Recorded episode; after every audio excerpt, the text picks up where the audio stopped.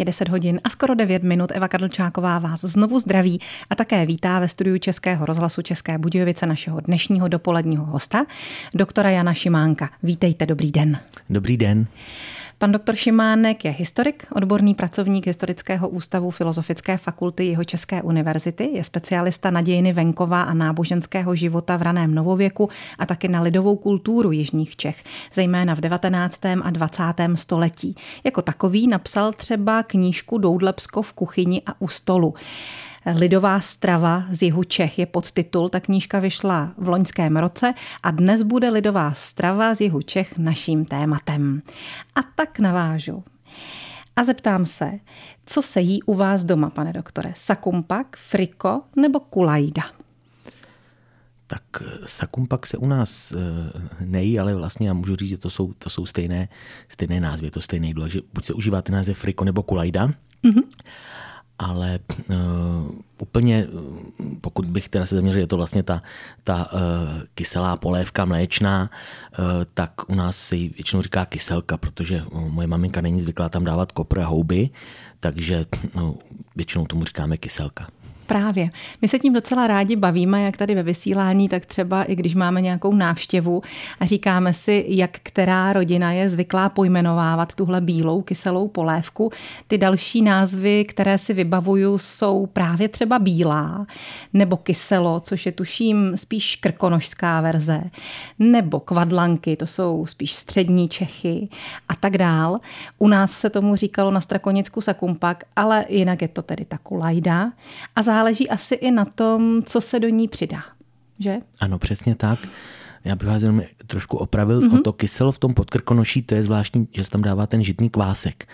Jo, jinak, jinak eh, právě na Doudlepsku právě eh, se tomu říkalo kyselka a důležité, že tam jsou tedy eh, vařená vajíčka přidaná, ale jak mi říkali ty staré pamětnice, tak ty vajíčka se tam dávali pouze v době hojnosti, jinak se vejci velmi šetřilo ale eh, jako do té naší kyselky patří teda ta, patří teda ta vařená, vařená vajíčka. No a někdo, když tam dává kopr a, a, někdo houby. houby, tak eh, potom teda je to ta ta tradiční kulajda, to je hodně typické pro tu oblast Šumavy, kde se vlastně ty houby dávaly téměř do všeho, kde bylo to velké množství hub. U nás na Doudebsku vlastně až možná do té poloviny 20. století lidé ty venkované na houby příliš nechodili, to byla záležitost těch takzvaných lufťáků, kteří tam jezdili tedy na ten čerstvý vzduch si odpočinout a ty tak trošku naučili ty uh, venkovany taky chodit, chodit na houby, protože ty sedláci a ty lidé v zemědělství na to neměli čas. Na to neměli čas, přesně tak. No a já bych asi možná měla připomenout, že kromě toho Doudlepska v kuchyni a u stolu jste napsal i Doudlepsko od jara do zimy, což jsou zase výroční zvyky, slavnosti a zábavy z jihu Čech, i putování Doudlepskem za jeho písmáky. A taky jsem našla název jedné vaší stati, a těch statí je mnoho, ale tahle se jmenuje Ouběnice, syntéza dějin rodné obce. Takže asi odtud pocházíte a odtud i to krajové názvosloví, které se používá u vás v rodině. Já pocházím přímo z Doudleb. Já mm-hmm. bydlím přímo v Doudlebech, eh, jenom bych upřesnil ty oběnice, to je rodiště pana profesora Petráně, což byl takový možná pro mě aspoň jeden z nejvýznamnějších historiků 20. století který uh, měl obrovský vztah k té rodné obci a já, když jsme měli uh, u nás na Historickém ústavu konferenci o, o Josefu Petráňovi, tak jsem právě dostal za úkol zpracovat ten jeho vztah k té obci a bylo mi to velmi blízké. To byla jeho rodná obec. To byla jeho rodná obec. Moje rodná obec jsou Doudleby, ale mohu to na to navázat tak, že při té příležitosti jsem se s přátel nebo s trochu eh, poznal, měl čest poznat paní docentku eh, Petráňovou, to je manželka pana, eh, už bohužel tedy zemřelého pana profesora Petráně, která mi potom ty moje knihy lektorovala. Lektorovala i tu knihu Doudebsko od jara do zimy, i tu knihu Doudebsko v kuchyni a u stolu. A to pro mě bylo velké plus, protože já vlastně jsem původně učitel čeština dějepis, pak jsem si tedy udělal, dodělal historii, ale nejsem etnograf, etnolog, i když mě to vždycky velmi lákalo, protože to Rudebsko je typické tou lidovou kulturou a národopisem. A takže ona mi vlastně dala ty cené, cené rady k tomu, jak by ty knihy měly vypadat i z toho národopisného nebo etnologického hlediska. A taky nejste kuchař? Ano, to Takže máte pravdu. I ta ženská ruka, možná přivyklejší trošku té vařečce, vám v tom mohla být k užitku. Já se musím přiznat, že nejsem kuchař, že jsem tedy strávník, je to na mě možná i trochu vidět, takže rád jím, ale vařit opravdu neumím možná pár těch jednoduchých jídel, ale já jsem se pro toto téma rozhodl z jediného důvodu. Mně se před časem dostala do ruky kniha uh, Lidová strava na Valašsku, která vyšla v roce 1980. Dostal se ke mně takovou zvláštní uh, cestou, že jedna moje známá uh, vyřazovala knihy ze své knihovny a dal mi prostě krabici knížek já když jsem tu knihu viděl, Lidová strava na Valašsku, tak jsem si říkal, tak to opravdu číst nebudu, jednak to určitě bude zatížené tím režimem v roce 1980, jinak mě nezajímá Morava, nezajímá mě Valašsko. A pak po několika letech jsem tu knihu měl doma, tak jsem s ní zalistoval, začetl jsem se a tu knihu jsem si naprosto zamiloval, protože eh, ten autor, pan Štika, to byl eh, ředitel toho skanzenu Rožnov pod Radhoštěm eh, na Valašsku, tak eh, ji zpracoval právě nikoli jako kuchařku, jako eh, povídání o tom, jak se co má vařit, ale jako vyprávění těch lidí. On obešel všechny ty pamětnice, které na tom Valašsku v těch 70. letech, 80. žili a oni mu vyprávěli o tom, jak se žilo v té minulosti, jak se pekl chléb, jak se nakládalo zelí, jak probíhala zabíječka prasete, jak vypadaly ty kuchyně, jaká jídla se vařila o svatbách, jaká se vařila o těch svátcích svátcích, vánočních, velikonočních. Já jsem si říkal, takovou knihu bych chtěl napsat. A o tom si tady povíme hned za chvíli a budeme spolu přece jenom trošku vařit a i péct ten chleba. Určitě. S naším dnešním dopoledním hostem Janem Šimánkem. Dnešním dopoledním hostem naší stanice je doktor Jan Šimánek, který se soustředuje na regionální kulturu, na lidovou kulturu jižních Čech v 19. a 20. století a píše třeba také o lidové stravě, kterou tady naši předci měli. Jak veliký je váš záběr, pane doktore? A teď myslím vlastně zeměpisně. Jak vymezit to Doudlepsko v knížce Doudlepsko v kuchyni a u stolu? Tak to Doudlepsko je eh, vlastně uznávanou národopisnou oblastí, kterou tedy etnografové uznávají a vymezují zhruba tou oblastí mezi městy České Budějovice, Český Krumlov, Kaplicí, eh, Trhovými sviny, Borovany. Je to vlastně oblast, eh, která je charakteristická tím, že byla obklopena eh, asi ze tří stran tím eh, německým obyvatelstvem, německým mluvícím obyvatelstvem eh, a to vlastně mělo za následky, že tu různé ty projevy té lidové kultury, jako bylo třeba to doudlepské nářečí nebo doudlepský kroj, udržovali podobně jako na Chodsku mnohem déle než jinde, jinde, jinde v Čechách. Takže je to zhruba ta hm, oblast nějakých asi 12 farních obvodů, obce Doudleby, eh, Střížov, Kamenný újezd, eh, městečka Borovany, Velešín, Trhové sviny, eh, Černice, Besednice a na tuto oblast jsem se vlastně zaměřil už v té knize Růdlepsko od jara do zimy a pokračoval jsem i v té lidové stravě. Uh-huh. A jak se tam tedy jedlo? A měly ty podmínky, ve kterých je to Doudlepsko umístěno, nějaký vliv právě na to, co si lidé připravovali a jak? tak je třeba říct, že vždycky tu lidovou stravu hlavně charakterizují ty podmínky toho zemědělství zdejšího.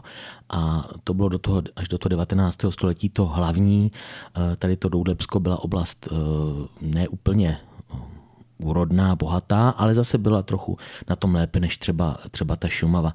Takže na těch polích se pěstovalo hlavně žito, mnohem méně pšenice, třeba tou pšeničnou mouku se velmi šetřilo. No a od konce 18. století se velice rychle ujaly eh, brambory, takže ta jídla hlavně byla založena na, na eh, na těch surovinách, jako jsou eh, brambory a mouka, velmi se pěstovalo zelí. Zelí se ještě třeba do roku 1900 u těch některých sedláků vařilo denně, dělaly se z něj ty oblíbené polívky zelnic, ať už kyselá nebo bílá, tedy sladká. A hlavně se teda zelí vařilo v mnoha rodinách třeba obden s těmi uh, bramborovými knedlíky, které ovšem se dělaly z žitné mouky původně, protože tou pšeničnou se právě šetřilo a ty, uh, těm bramborovým uh, knedlíkům z té žitné mouky se říkalo na Rudlepsku buchty. Mm-hmm. Což je takové zvláštní, protože zase těm pečeným buchtám, které známe od jinut, tím se říkalo vdolky, to ještě říkala moje babička. A to trochu je právě taky typické pro ty různé oblasti telidové stravy, že těm různým věcem se říká různě a třeba i jinak. Eh, takže možná asi určitě naše posluchači ví, že eh, borůvkám se v minulosti neříkalo borůvky, ale jahody, jít na jahody do lesa, nebo černé jahody. Eh, tvarohu se říkalo sejra, takže to, to bylo trošku takové, to jsou takové ty zvláštnosti. Ale jak jsem tedy řekl, tak hlavně se vařilo tedy z těch eh, brambor z mouky, zelí, hodně se využívalo mléko, který tedy eh, bylo v těch domácnostech většinou dost a původně ještě do toho 19. století také velmi vařil a jedl hrách. To bylo taky takový to, takové to klasické všední, všední jídlo.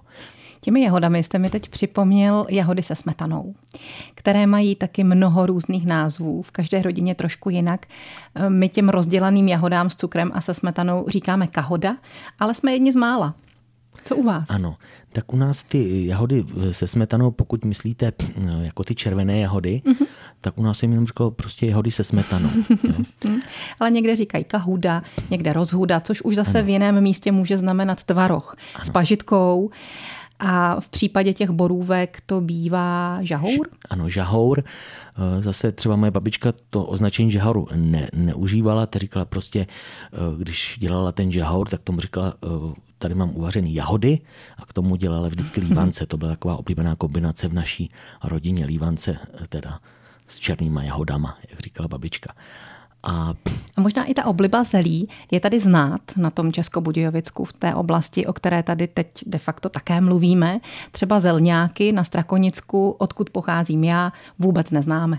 Neznáte, ano. Já tomu věřím, protože uh, třeba ty uh, moji spolužáci, kteří chodili na vysokou školu tady v Budějovicích, tak uh, byli třeba z Plzeňska, z Prahy, tak si oblíbili ty budějovické zelňáky a Eh, potom říkali mi, že třeba v Plzni člověk koupit nemůže v pekařství. Tady je to naprosto běžné, že v každém pekařství jsou zelňáky. Zelňáky jsou jedním právě z těch typických jeho českých jídel, zase, které tedy není po celých jižních Čechách, ale na tom venkově se dělali, se dělali hodně.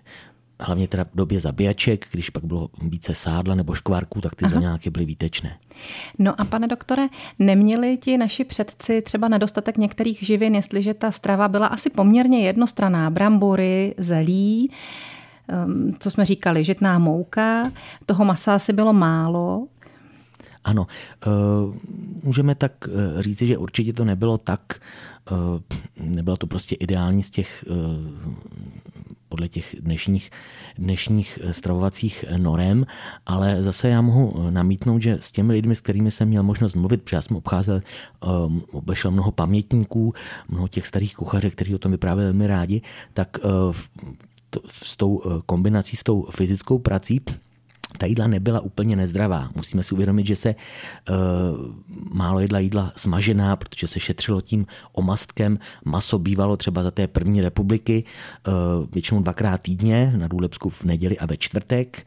Uh, v neděli, protože to byl vlastně ten sváteční Svátek. den a čtvrtek kvůli tomu, že to bylo zase den před pátkem a pátek byl postní den. V pátek to bylo vždycky bez mase a uh, třeba moje babička to bylo zvykem v té naší rodině vždycky eh, jako střídala jedno jídlo masité, to byly třeba úterky, čtvrtky, eh, neděle a mezi tím eh, dávala buď to bez mase nebo polomasité. To znamená, že tam třeba dávali ty bramborové knedlíky plněné škvarky a Aha. zelí, takže tam jako nebyla vyloženě ta flákota toho masa, ale nějaké maso tam bylo, nebo třeba bramborový guláš se salámem. A to já bych řekl, že teda v té naší rodině naprosto, naprosto vyhovovalo, že prostě ta jídla se střídají. Eh, hodně se také vařily v minulosti omáčky. Eh, nejenom prostě k masu v ten sváteční den, jako třeba byla omáčka křenová nebo, nebo svíčku, ale dělali se jenom právě s tou přílohou bez mase. Oblíbené byly ty bílé omáčky jako koprovka nebo i ta křenovka bez, bez masa. Eh, takže ta omáčka to je taky typické pro tu českou kuchyni i pro to, i pro to Doudlepsko. Dobře, tak se k tomu za chvíli zase vrátíme, možná i k té energii, kterou naši předci potřebovali pro svou poměrně těžkou práci a k tomu, jestli si nosili jídlo na pole a případně jaké. Český rozhlas, České Budějovice, rádio vašeho kraje s doktorem Janem Šimánkem, který se mimo jiné soustředí na regionální dějiny, dějiny lidové kultury v Jižních Čechách, si povídáme o tom, kterak naši předci jedli. Před chviličkou jsme narazili na to, že maso to moc často nebylo, ale přesto, že jejich jídlo bylo výživné, muselo být výživné, protože i ta práce, která se odehrávala zejména v zemědělství, na polích a podobně, byla náročná. Takže jak se třeba najedli ráno, než šli na pole a co si brali sebou? Tak eh, ráno k snídani se původně ještě do toho roku zhruba 1900 právě snídali polévky a k ním mm-hmm. brambory a chléb. To byly ta oblíbená kyselka, ta bílá mléčná polévka nebo ta zelnice. Eh, hlavně typická byla tedy ta z toho syrového, syrového zelí, eh, bílá z brambory, které se přibíraly z velké mísy, což znamenalo, že se tedy každý mohl zasytit do syta. To jo. ano tedy. A teprve zhruba kolem roku 1900 se začala prosazovat na venkově k snídani bílá káva, ovšem ne ta káva, na kterou jsme zvykli, ale to byla ta káva z toho praženého žita. Ve svátek se tam přidávalo eh, ta káva pravá, tedy ta umletá, nebo se tam dávalo kousek cigorky, té kávovinové náhražky, eh, který se kupoval v koloniálu. Eh, ale důležité bylo, že u těch sedláků, i když ta strava nás třeba dneska nezaujala, takže se ti lidé najedli dosyta. Pokud jsem třeba hovořil s těmi pamětníky, třeba s paní Anou Zdrhovou od nás z Doudleb, tak ta sloužila i u pánů ve městě, u sedláků, teďka u těch sedláků bylo vždycky toho jídla hodně, protože kdyby e, se bylo to jídla málo, tak by tam ta čelej nechtěla sloužit. A právě hlavně v tom čase těch žní nebo těch e, namáhavých polních prací, jako byla třeba senoseč, e, sušení sena v červnu, tak vždycky ta hospodyně se snažila, aby toho jídla bylo hodně a normálně se svačiny nedávali. Třeba si někdo nešel na to pole, jak si ukryl kus chleba, ale v době těch žní a v době, když se sušily sena, tak se nosily právě svačiny eh, do polí. To znamená, že vždycky ta eh, nejmladší děvečka, které se říkal na Rudlepsku třetinka, tak eh, jí teda ta hospodyně nadala koš s jídlem, nosila se samozřejmě chleba, nosilo se domácí máslo a především tady ten rozdělaný domácí tvarok, zvaný rozhuda, nebo na Rudlepsku teda sejrab, eh, který, kterým byl tedy ten, ta pažitka osolený, okmínovaný, někdy jsem dávala paprika a to se nosilo na pole. A e, někde se e, také nosívala hlavně na ty sena krupicová kaše. Opravdu? Na zasycení. Ano, ještě si pamatuju. A to je trošku komplikované na to, to přenášet. No tak muselo se chvátat, aby nevychladla, ale ta krupicová kaše skutečně ta, protože... Mm, Ona zasytí taky. Ta zasytí, ano, a ta, ta pšenice nějaká byla, takže v tom mlíně ta krupice se dala, dala tedy umlít. A potom důležité bylo, že v tom čase žní se také, pokud u těch sedláků bylo to pole daleko, tak se nosil eh, třeba i to oběd na to pole a eh, v čase žní právě se snažili ti větší sedláci, aby i k tomu obědu bylo maso i častěji třeba denně, jak vzpomíná třeba kronikář obce Zubčice, pan Herál, takže denně bylo mimo pátek k obědu, k obědu maso aby se prostě posilnili, aby na to měli ten fortel. No, já jsem tady ve vaší eh, knížce Doudlebsko v kuchyni a u stolu našla krásnou fotku právě z nějakých letních polních prací, kde lidé sedí nad rozprostřeným plátěným ubrouskem s velkým bochníkem chleba.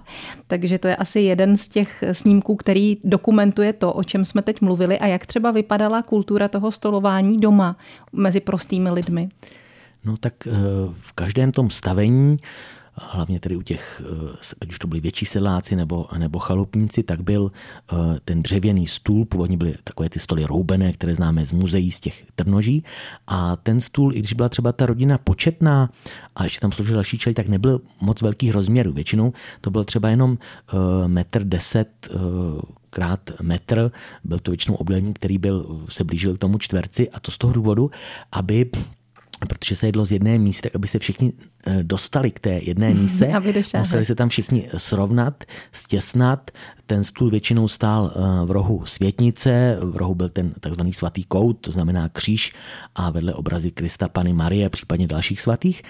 A ještě za té první republiky se v mnoha těch rodinách, na Rudlepsku, v těch selských rodinách, eh, jedlo právě, nebo některá jídla se jedla z jedné, z jedné mísy nebo z jednoho kastrolu. Eh, polévka se většinou už nalévala do talířů a vždycky to jídlo začínal hospodář. V těch zbožných rodinách nebo v těch běžných rodinách se lidé modlili nebo se aspoň jednoduše pokřižovali, to bylo prostě běžné. A toho jídla muselo být tolik, aby tedy stačilo pro všechny a ty lidé se museli o něj podělit. Takže to dalo i takový jaksi podnět k tomu, že mezi těmi lidmi musela být svornost, protože jedli z té, z té jedné mísy, nebylo dovoleno, aby si vybíral člověk sousta, která mu nejvíce, nejvíce chutnají, ale aby si bral to, co je, to, co je před ním co je k němu nejblíž. Pamatuju si to dobře, u babičky jsme takhle jídávali třeba pečené brambory z jedné mísy a prostě každý jedl ze svého konce. Nedalo se brát tam, kde je nejvíc másla. I ten snímek, který je právě na obálce vaší knížky, to krásně dokumentuje, to, o čem teď mluvíme a jistě by mnohým z nás připomněl dětství. Tak se k tomu ještě jednou vrátíme za chvíli s naším dnešním dopoledním hostem Janem Šimánkem.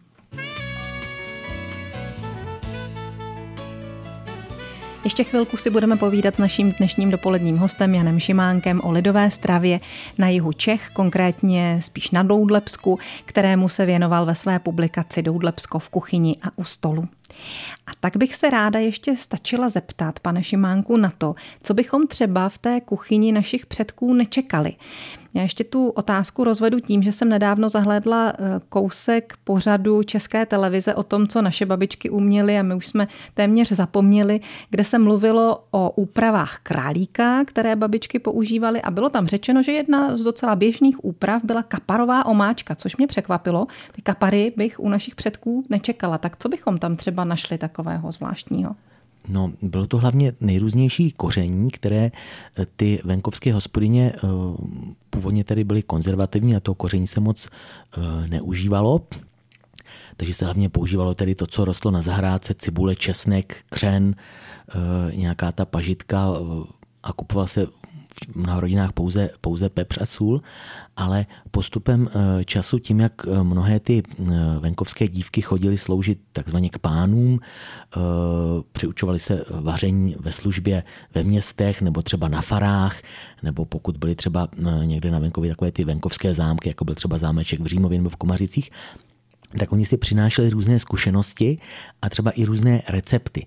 A já jsem teda na ty uh, kápary uh, na Důlepsku narazil v tom uh, komařickém zámku už v 17. století, že se jsou součástí těch nákupů, které se pro ten zámek dělali, ale ty pamětníci zrovna na to, to nevzpomínali, ale hodně vzpomínali, že se používal třeba šafrán jako koření. To bylo velmi oblíbené, oblíbené koření.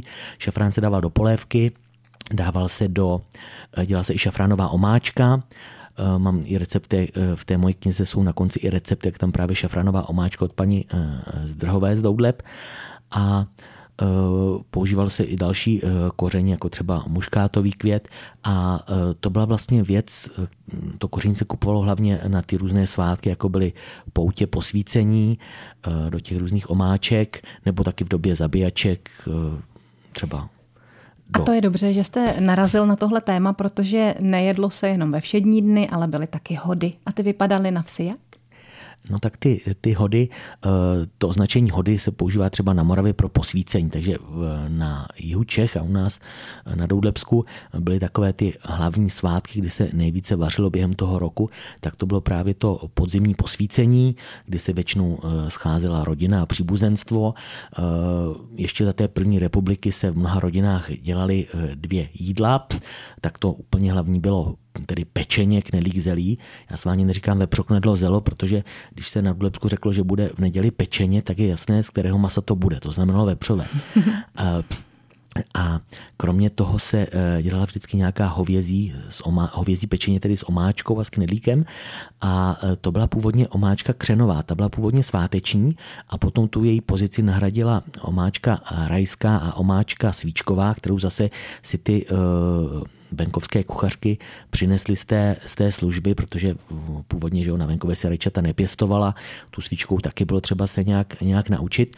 A Tyto omáčky se eh, jako slavnostní vařily pak třeba i na svatbách a eh, poměrně velmi taky svátečním jídlem ještě za té první republiky byly smažené řízky, které byly třeba udělat z toho čerstvého, čerstvého masa, takže to se chodilo třeba k řezníkovi na ty svátky koupit, koupit to maso a eh, Promiňte, já vás přeruším. Co si myslíte o těch řízcích? Přivezli si je právě ty jeho české dívky třeba z Vídně, ten vídeňský šnicl se tam naučili, anebo to bylo tradiční jídlo i v Čechách?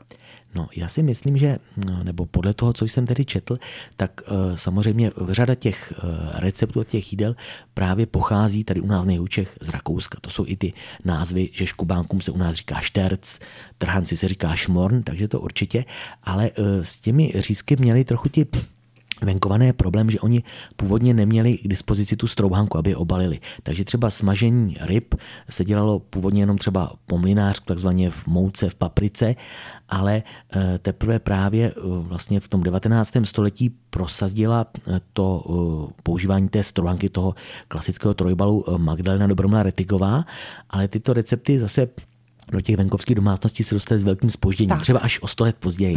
Chvíli to trvá. A prostě. na tu strouhanku byl třeba takový eh, mlínek na strouhanku, které ty mlínky pak dostávaly ty uh, mladé dcery do výbavy za té první republiky a ta strouhanka se začala běžně používat. Takže Pořád je... je mlínek na strouhanku. I když můj syn nedávno mi zrovna u našeho mlínku na strouhanku řekl, co to tady máme za předpotopní záležitost.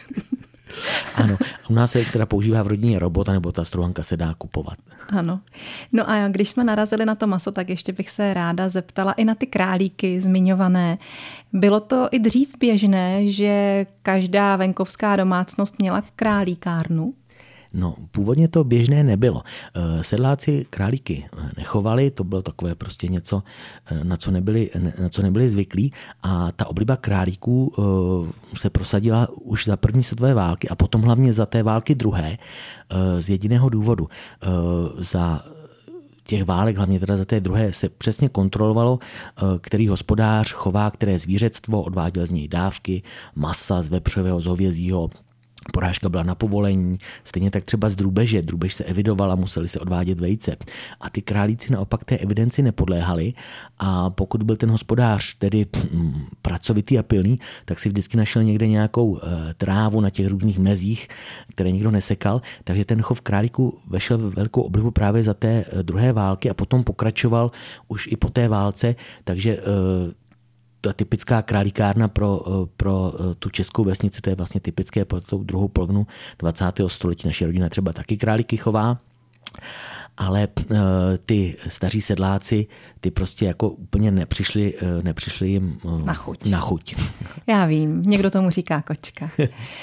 No ale u toho už tedy musíme skončit. Naše dnešní povídání dalo by se o tomhle tématu mluvit ještě dlouho s naším dnešním dopoledním hostem, historikem Janem Šimánkem, tak třeba zase někdy příště. Děkujeme, mějte se moc hezky, naslyšenou. Děkuji a naslyšenou. A dobrou chuť k dnešnímu obědu, který už se blíží.